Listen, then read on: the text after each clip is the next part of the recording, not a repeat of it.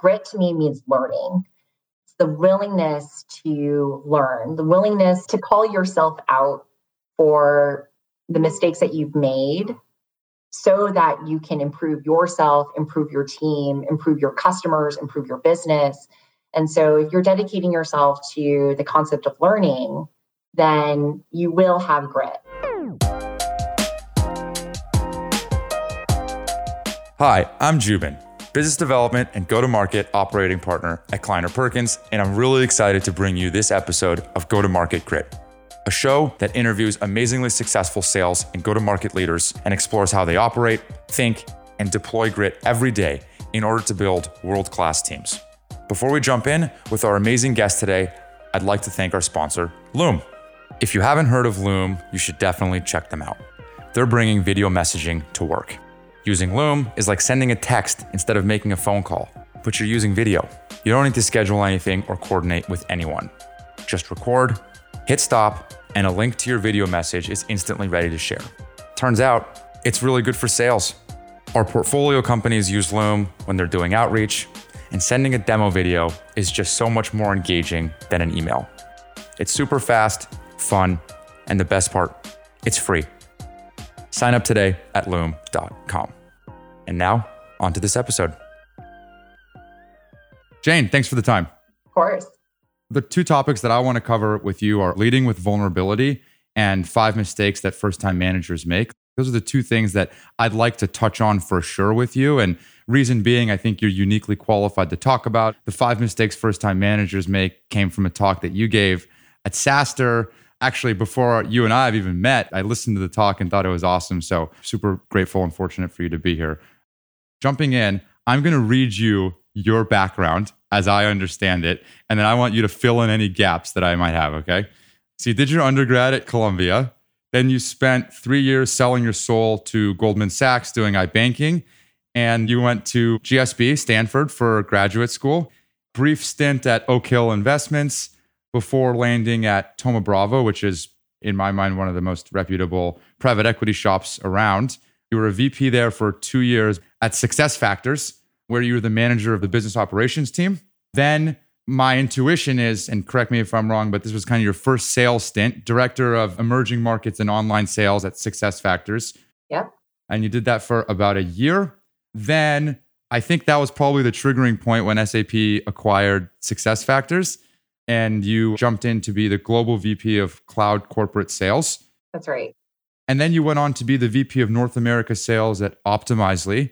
And you did that for two years. Ilya, one of our partners, was an investor there.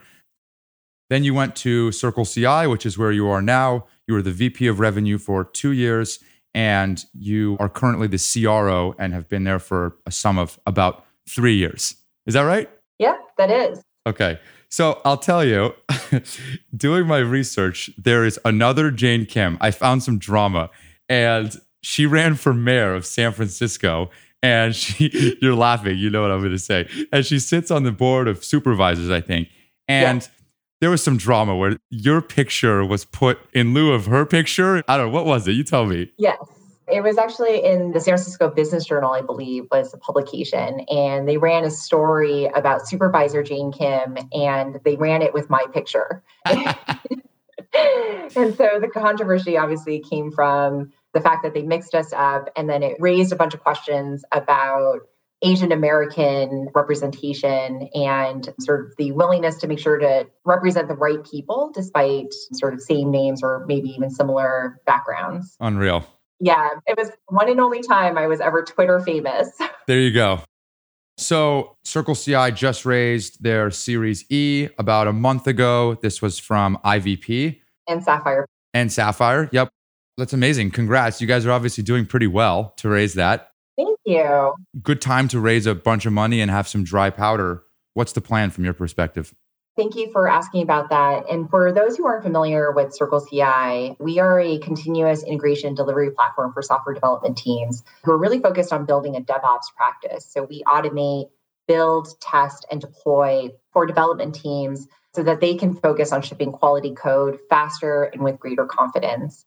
And we are super thrilled to raise our Series E It's a good testament, it's a great proof point of both our market and how valuable this is for technology companies to invest in ways of, like I said, shipping faster with more confidence. And in us as a company, we've been growing at a great clip. And this will allow us to continue to expand, continue to invest in our product or platform. One of the areas I'm focusing on is our growth internationally. So last year really launched in Asia and in Europe and you just opened an office in London, right? That's right. Last year we opened up an office in London, and the year before that we opened up an office in Tokyo. I feel like we take for granted what fast growth means. Like even you kind of like blew through it. And I think we live in this insane bubble of Silicon Valley where if you're not Slack or whatever, you're not growing fast. So, just for perspective, in May of 2018, Circle CI had 130 employees. This was two years ago in this month. Now you're at over 300. That's incredible. Like, that is insane growth. Offices everywhere. I don't think people really appreciate that. I mean, to give you some perspective, so I joined Circle CI, it's been about just over three years. And when I joined the revenue team, and revenue at Circle CI means sales and customer success. So, really, the whole customer relationship. When I joined, the revenue team was seven people, and now we are just shy of 90 in three years. It's insane. I joke that I like blacked out the whole first year because it was just insanity to try to build the team, figure out what we're doing, how we're selling it, how we're building our customer relationships to where we are now. Like when you go from 70 to 100, you feel it. Like it's a tectonic shift in the culture of the company, just adding 30 people, let alone adding, you know, 80 in your organization alone. And then when you say revenue, just for the audience to qualify that, does that include inside sales, BDRs, that includes AEs, both in the field and inside, as well as customer success? Yes. Okay. And it also includes operations. What does that mean? Like sales ops, deals, desk, that kind of thing? Yes. So you're expanding everywhere, opening offices everywhere.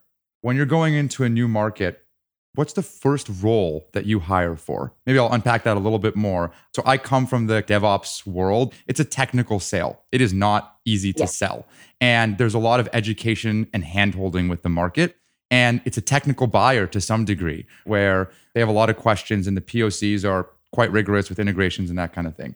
I've heard of organizations in this space actually putting an SE in the market first. What do you think about that? Really depends. And I had the benefit of, you know, being at companies at various different stages of scale and growth. I've been at public companies, private companies, been acquired, right, been part of a global conglomerate. And so understanding how companies look and act at different stages of growth has been really valuable during my time at Circle CI. And when we think about new regions, one thing to remember is that each region is different. Each market is slightly different. And so the playbook you may have for one region may not apply for the other. And so one thing going into any new market is be open. One of the questions I always ask myself is, what is it that I don't know? Right? Because you don't know what you don't know. And so stepping into a market, if you come in with a lot of preconceived assumptions, you may miss the boat. You may miss something that is really key to that market. And I think that goes with the people as well. I don't think there are any hard and fast rules in terms of the first people you'd hire. So, for instance, the way we grew in Asia was different than the way that we grew in Europe. It was all based off of how we saw the customer base growing. So, in Europe, we saw there was just a lot more top of the funnel inbound leads, sort of the more traditional types of leads that you would see from more of a traditional marketing sales type of sales motion, which led us to really think about hiring salespeople, account executives as being the first people in that market versus when we were in Japan. Circle CI has a hybrid model. Like we have a very traditional tops down marketing, generating leads, passing that to sales and closing them. But we also have a freemium model where any person can walk onto the Circle CI platform, use it for free for the rest of their lives or they could swipe a credit card and start with a small self-serve plan to give you a sense of range. My smallest customer pays us about $30 a month, and my largest customer pays us millions and millions of dollars a year, which is a pretty wide range in terms of a customer base.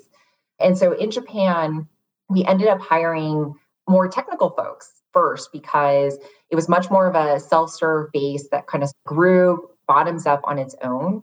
And we really needed to support the customers that were already there versus in Europe, where we saw a much more greenfield opportunity to go after. And so you really just need to look at the signals of each of your different markets to try to understand, you know, what are the needs of that market at that time and then hire accordingly. And double clicking on bottoms up, tops down, it's a very hard go to market motion. I don't know how else to say it because there's so many constituents that are involved in the decision making process. And more and more, as CIOs have more responsibilities and tools to implement, decision making gets pushed down further in the organization. And so this technical buyer has started to emerge to some degree where they're being empowered as not only the person testing the product, but often having a lot of say in the recommendation to the ultimate decision maker. That's tricky. Like there's a lot to navigate. And I think ultimately, there is a delta of communication between the technical decision maker and then being able to take all of the technical nuances, value, and all the things that you showed, like solutions you're going to solve for that customer, and then bubbling that up as business value. Like, here's why we should quantify this as a buying thing. How do you bridge that delta? And by the way, that's a giant question. So take it how you will. No, it is one that we think about every day because what you just said absolutely resonates. It is absolutely a technical product. We sell it to a very technical audience. And so there is a technical buyer. And that is one thing that's a little bit more unique to developer tools, but I think a lot of other lines of businesses are starting to sell in this way. But you're right, a lot of the decision making is pushed down, at least in terms of the technical requirements of the platform. And so the way we think about it is it's both our opportunity and our challenge. It gives us multiple different entry points into that account. So you could engage with you know the end users sort of the bottom of the funnel or you typically think of as bottom of the decision making process but they are empowered they're the ones out there testing learning experimenting and engaging with the different platforms ever before it comes to their manager or really procurement or anyone else who's making the economic buying decision. But we also have a traditional tops down where we're engaging with the CTO, the CIO, more centralized services teams where they make the tooling decisions that are then pushed out and adopted by their user groups. And we have everything in between. And so it is an opportunity because in sales, one of the best things is always having multiple entry points. You always want to have multiple conversations the ability to triangulate across people, across stakeholders, just really increases the amount of engagement that you have in any sales cycle. So it gives you more touch points. But at the same time, you have to be very clear about who plays what role in that evaluation so that you don't end up in sort of rabbit hole conversations with people who don't end up having the power to make those types of decisions. We also work really closely, to your point about it being really technical, our solutions engineers are really truly engineers with like a capital E. And it's incredibly important that they truly understand what it's like to be in our customer shoes. That means, you know, understanding everything that they're trying to accomplish, what their day to days are like. And so we hire truly engineers on that side. And that's a real strength on that. But then on the sales side, then we can really invest on the business side. And it's all about collaboration. As long as the account executives and the solutions engineers are able to work in partnership, then they can both bring their unique strengths to that evaluation the AE with their ability to run the business evaluation, and then the SEs with their ability to run the technical evaluation. SEs are the heroes, pretty much 10 times out of 10. Did you start with freemium? Has it always been freemium from the get go? And I ask that because a lot of the Kleiner Perkins portfolio is thinking about really reducing friction around top of funnel. Like that's what it is. And often that's freemium, sometimes it's open core, open source. There's a million variations of the phrase at this point. Yes. I mean, we have a very land and expand model. And so because of that, the freemium lines and trials and how account grows, it just all blurs together a little bit. But the real end goal of it is really, even within an account, we're always trying to win over users and the concept of having even if they are a customer you want new users within that organization to try your product to get onto the platform. And so we have a very fluid way of bringing that all together. That's awesome. Leading with vulnerability. So the reason that i thought this topic would be really interesting to explore with you is In your SaaStr talk about the five mistakes that first time managers make, what struck me was your vulnerability and specifically in point number five, which I'll go over the five points eventually here, but it's to pursue the wrong strategy. And you were using basically surnames or not the real names of people when you were going through points one through four. And for number five, you said, Hey, I don't need to make up a name for this one. It's on me. And like that moment was really cool. And I think the reason I thought it was really cool because it was really vulnerable. And I don't know if you know who Brene Brown is, but it's someone that I kind of yeah. listen to a lot. Yeah. And so I felt like you took a page out of her book. And for the audience, the background on Brene Brown is she's a shame researcher. And she gave a TED talk. And the TED talk, right before she got on stage, she was like, I'm going to be fully out there. I'm going to be completely vulnerable. I'm going to share all of my feelings and thoughts. And this thing blew up 50 million views. It went crazy. And it was, I think, less about the content and more about her just putting herself out there in a really vulnerable way. And I think people really relating to that in a deep, meaningful way. So I thought you Brene Browned us there a little bit in your talk. Was that intentional? Absolutely. And I'm going to absolutely take that as a compliment. It was. It's unbelievable. I think Brene Brown is amazing and she has definitely influenced my leadership style. And in terms of leading with vulnerability, I actually do think it is incredibly important, but I also think it's one of the hardest things as a leader to do. And the reasons why it's important is because a couple of things. One is authenticity. When I think about what my role is as a leader, or my role as CRO at Circle CI, or in any of the positions where I was a leader, fundamentally, I don't carry a quota. I don't have any accounts. So I'm not out there closing any deals. And my success is the sum of my team's success. And when you think about it that way, makes your role really, really clear. My job then is to ensure that my team is supported, that they have what they need to be successful because their success is my success. And so when I think about that, then making sure that I'm building the right relationships, the trust factor, the support network with my team is really important. And I can only do that if I am as authentic as possible. Everyone can smell BS a million miles away.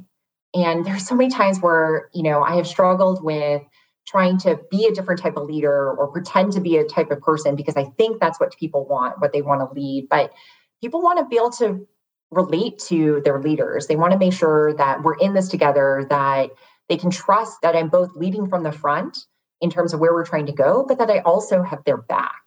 And so I think authenticity is super important. You can only do that if you're really being honest about who you are vulnerabilities, warts, and all. Couldn't agree more. So the Culture Amp CEO, Culture Amp is like an employee feedback and engagement tool. They like obsess over Brene Brown. And he has a quote as a leader, it's important to remember that your people usually know if something is not working. They just want to know whether you have the courage to tell them. Do you agree with that? I do. And give me an example. Like maybe I'll be specific. Like you guys compete with, I don't know, Jenkins or HashiCorp or name your tool maybe. I'm putting myself in your shoes man, that's hard. Would you stand up in front of the team and let's say they brought a feature out that is scary or they're winning deals that are intimidating, the big deals?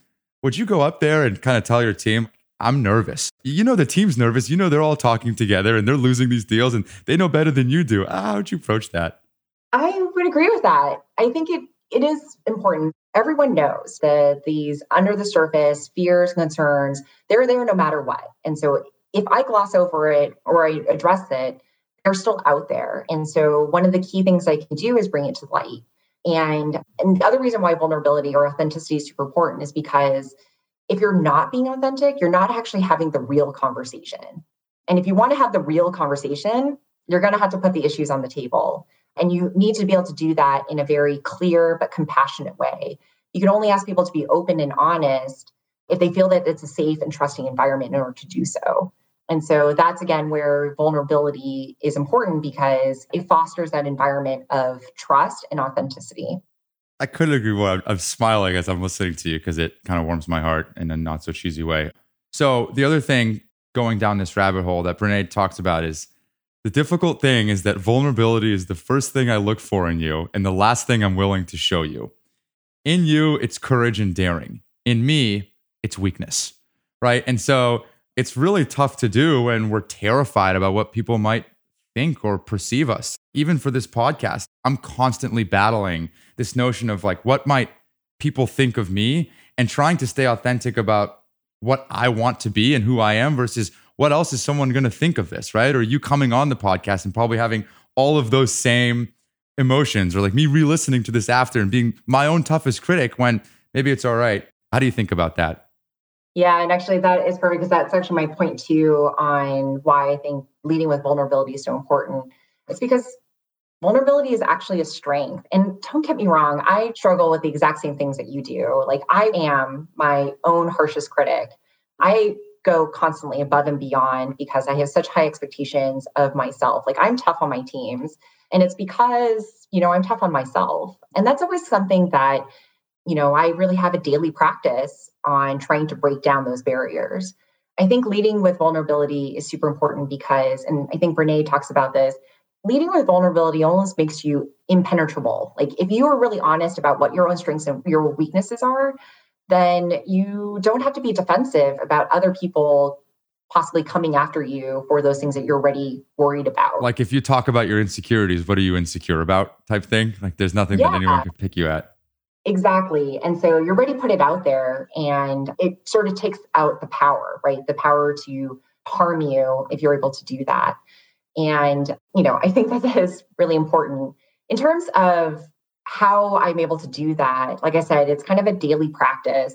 And one of the key things I have to remember to your point before, you know, I'm still only one person. I'm still only one human, even though our revenue has grown, my team has grown, my organization has grown, our reach as a platform has grown. I'm still one person. I'm still Jane Kim, and I only have 24 hours in the day and I only have seven days a week. And so trying to figure out how I get out of my own head about my own insecurities or fears or concerns, the more I'm able to put that out there and sort of deflate those, the faster we can get to how we can all collaborate, work together as a team to accomplish the things that we have to, right? Because again, I'm still only one person.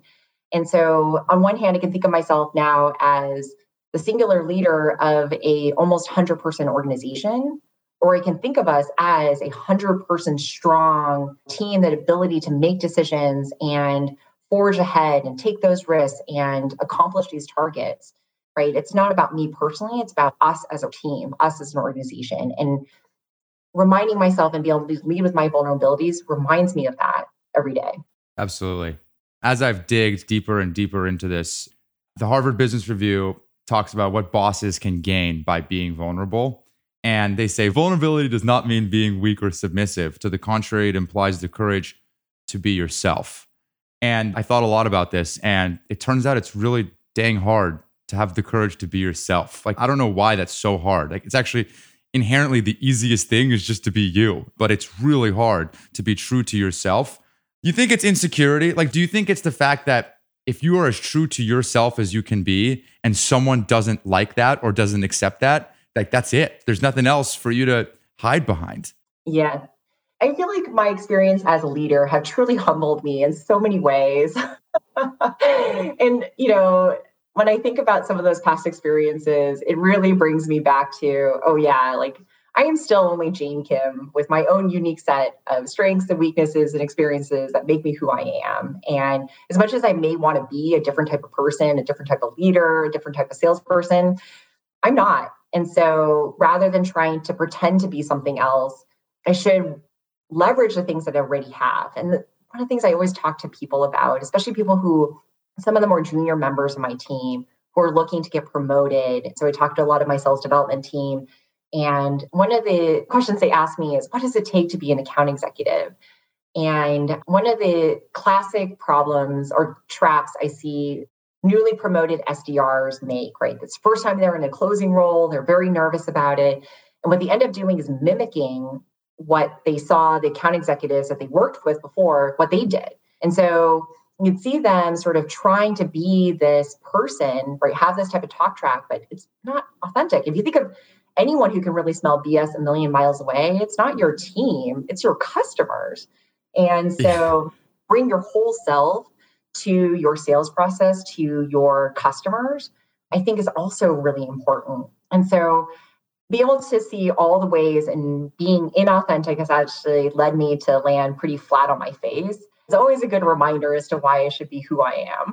I couldn't agree more. And kind of the hard truth about vulnerability and authenticity is it takes you being disingenuous and unauthentic for quite some time to figure out like well this is not me like it takes a long time for you to stumble over yourself and then kind of just come into your own and be like you know what that is what it is the knock on vulnerability like if you were asking Joubin two years ago what the knock is like why wouldn't I do this I could have come up with a million reasons but people see your weaknesses and fears and in some ways I worried, or and I still worry that you'll instill that into them. And maybe I'll bring like a personal example with your family. If you have a teenage or you know 20 year old son or daughter that's of the age to comprehend things emotionally pretty well, and things are going on financially or with your relationship or whatever, I get that feeling of man, if I was really vulnerable and shared that, wouldn't that pass on to them? Wouldn't that just worry them? So, one example I can think of is part of my job is sometimes making the hard decisions. And I don't always share that with my team. Like we have challenges that are coming up with our businesses or directions that we went down that weren't going to work out. And it's tough because I'm not in a position quite yet, and I shouldn't be, to tell my team what's happening. And that does not mean that I'm being disingenuous. I think where you can be always really authentic is your perspective and your emotions and your thoughts. It doesn't necessarily have to be about the thing. So, an example of this, and this one's going to be a really tough one, is you know, there are a lot of companies out there right now who have to make hard decisions about their teams. Maybe they're running out of runway or they overinvested in one area or another. And, you know, these are sometimes the hard things that leaders have to be able to weigh. I don't think that it's appropriate to bring those up with every single person on the team. You should read in the people who are closest to that problem, who are in the best position to make those decisions, but it doesn't need to be broadly advertised. And that's not being inauthentic, it's honestly being um, thoughtful about the type of information that you share, when you share it, and how you share it. But the things that you can always be authentic about is the job is hard. Making those decisions is tough. And you know, be able to have to weigh those things are some things that I think, you know, leaders can be honest about. Couldn't agree more. Topic two the five mistakes that first time managers make. Again, this was your kind of SaaStr talk. I want to go into them, but I don't want to repeat what you said in the SaaStr talk. So I have my own thoughts on these. I actually, if it's okay with you, I'd maybe disagree with a little bit of what you said and just love to talk about it. Yeah, and actually, before you jump into it, this really does come from, you know, like I sit down with a lot of my first time managers and I walk them through these. I'm like, here are the mistakes you're going to make. You actually do it? I do. That's awesome. yes. I mean, well, nowadays I can say you can you can listen Just to my go talk. to my video. I'm famous now. But yes, I do because I think the most important thing out of this is recognizing that you will make mistakes, so that you don't try to be perfect all the time you're think already starting to think about how do you recover from these mistakes? You will make mistakes. Maybe it's not these five but you will make at least one mistake. You'll probably make it very early in your management career. And so rather than sort of being stuck in a place where to brene brown you feel a lot of shame about it or embarrassed about it or you're not sure how to what to do about it that you figure out that you're able to recognize what the mistake is so you can learn from it and move forward. Absolutely the five mistakes you will micromanage, you will hire the wrong person, you will fall into the likability trap, you will give bad advice to the team, and you will pursue the wrong strategy. Before I jump into that, the way that I thought about it was you're almost instilling kind of safety for your team to like go ahead and do those things, right? And that's like a leadership principle for you. We just went back to vulnerability. That's a leadership principle for you. Before I dive into the actual mistakes, what are some other leadership principles for Jane Kim? so, one of the other ones that I think is really important is around empowerment and accountability. So, I think really deeply about what my job is, you know, not my job description per se, and where my sets of responsibilities, but my role is.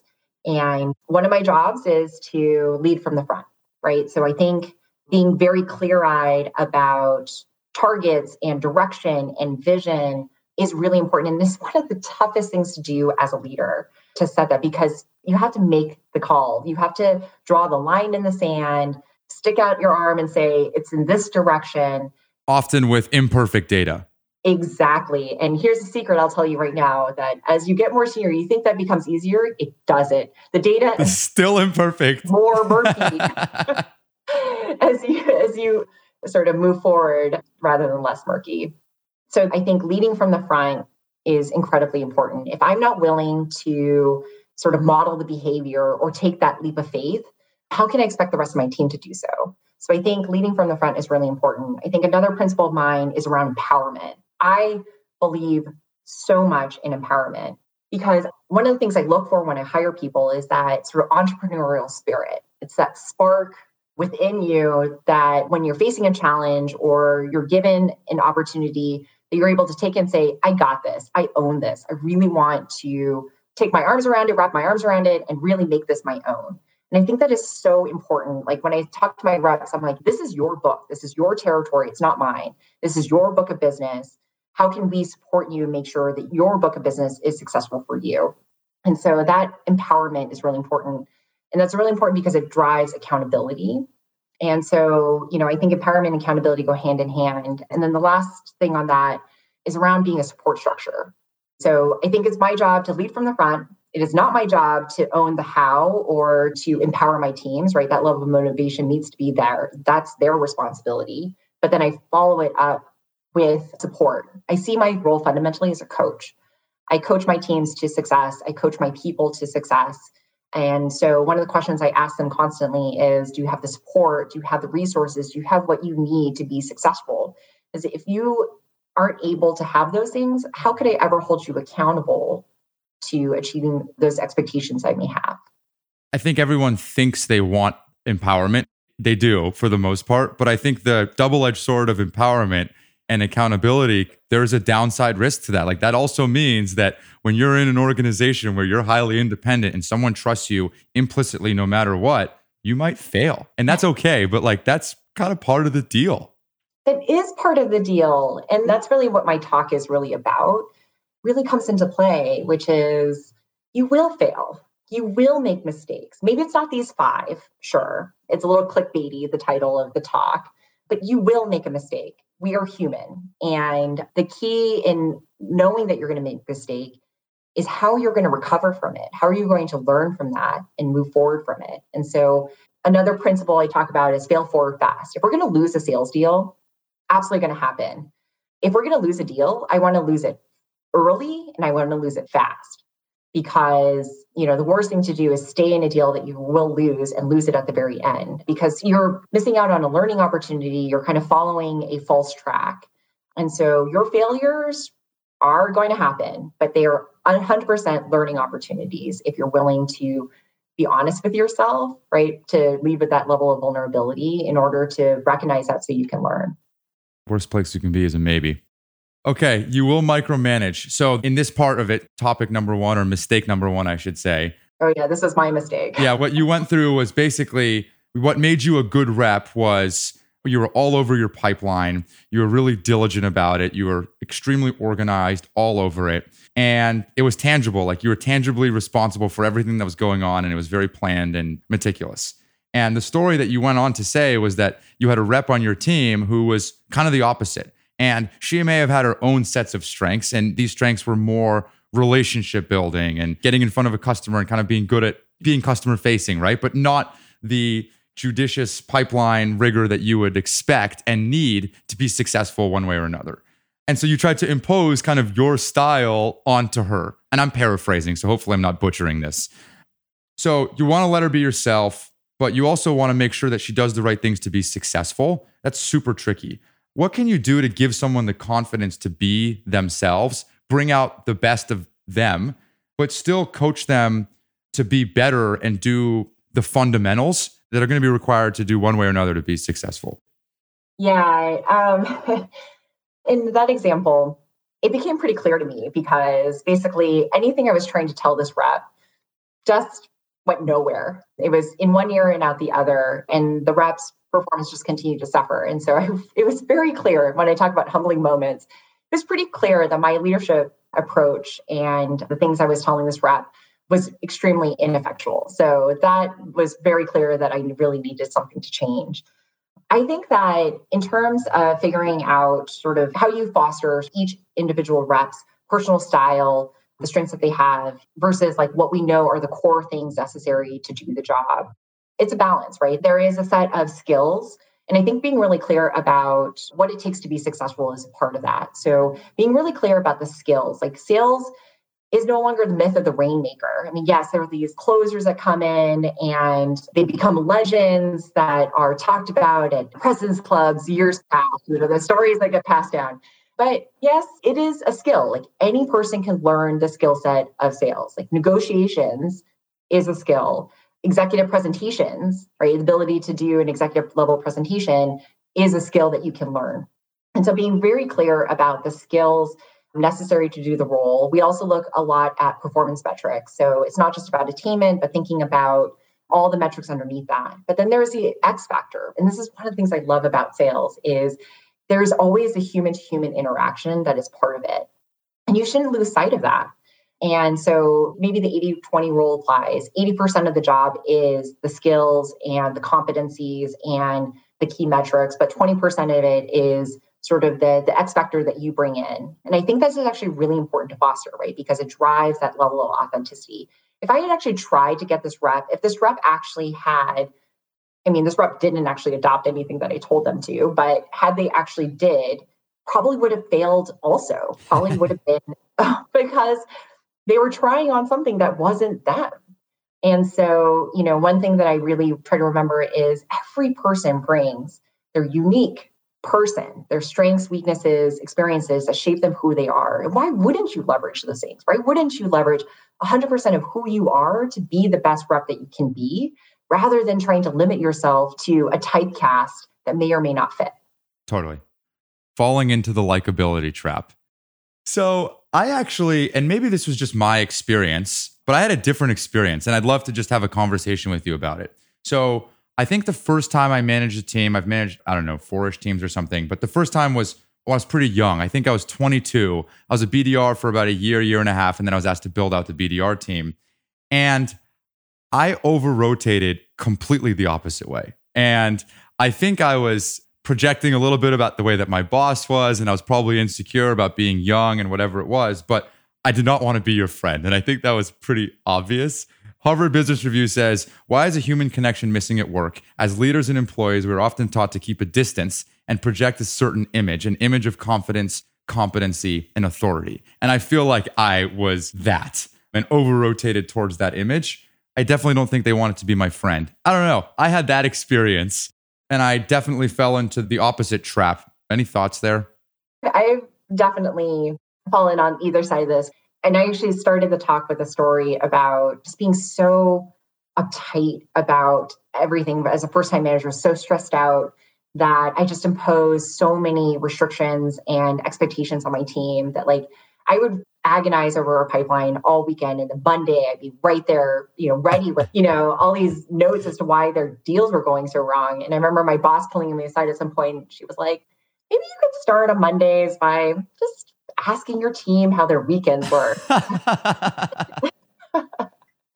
and I actually did. I put it in my calendar. I put a reminder in my calendar. But, you know, that definitely is something that I see that happens a lot. And that's probably a trap. And the likability trap is the other side of the same coin, which is you're just really stuck in your own head, right? You're projecting what your team thinks that they need. And you follow that projection rather than actually understanding who your team is and what they actually need to be successful. And so the likability trap kind of leaves you in that same place, right? Where you think your team really just wants a person that they can really like because if they like you, they'll trust you more. And so you kind of project yourself into a certain image because you think that's what your team needs. So it is actually more similar than you would think. It made me uh, kind of cringe inside thinking back on it. Okay, you will hire the wrong person. So you talked about over investing in a wrong hire was i think the story that you gave you had said hey in a few days it was pretty obvious to me that this may not be the right fit for the organization but i still spent 80% of my time with this person and basically ignored the rest of the 20% that were actually driving 80% of the revenue right yeah. for better or worse and the question i have is how did you know that was the wrong person. And I think, can't that person get better? And maybe I'll just unpack it a little bit more because I've also thought like you hire people fast and you're going to get some wrong. That's okay. And I often jump to conclusions about which hires maybe were not the right ones super early. And then it turns out six months later, some of the best reps on the team. What I thought was like, man, jumping to a conclusion early could be the wrong move. I think that is very true. Hiring is is a tough one and this is really, you know, especially for, you know, venture-backed startups that are growing pretty quickly. There's a lot of pressure to kind of build the team and to hire as quickly as possible. And so figuring out how you hire well, again, when you talk about sales, it's a skill. You can learn the skill on how to hire well. I think that's absolutely true. You come in with a lot of preconceived notions about what success is, who that person is, right, during the interview process or even in their early days. And so part of your job as a manager is to figure out where that balance is, right? And I think one of the most important things in all of these types of decisions is really getting out of your own head and getting out of your own set of biases, unconscious or conscious, that you may have about this person, about their abilities, about their competency level, their skill levels, that sort of thing. And so I think it's really important to balance sort of some of the more subjective things like, oh my gosh, this person used a bunch of words, ums and ahs in a pitch, or they were way too casual in the pitch. This customer's never going to go for that. So there's a qualitative piece, but then there's also the quantitative piece too. Like we really try to understand what success looks like. And it's not just quota attainment, it's the activity levels, it's how much they're learning the product or the platform, how much they're devoting themselves to some of the activities that we may need them to do, like pitch certifications or learning. All of those things tell you both whether or not the person has sort of the willingness to put in the work to improve or you know the ability to comprehend the concepts and the information for instance at CircleCI it is a really technical product we hire business people though on the sales side. You do not need to have a technical sales background in order to join CircleCI but one of the key signals of success we see in our team is the ability to learn the technology pretty quickly. So you don't need to have the experience prior to but once you're here you know how quickly you learn the concepts is an indicator of success.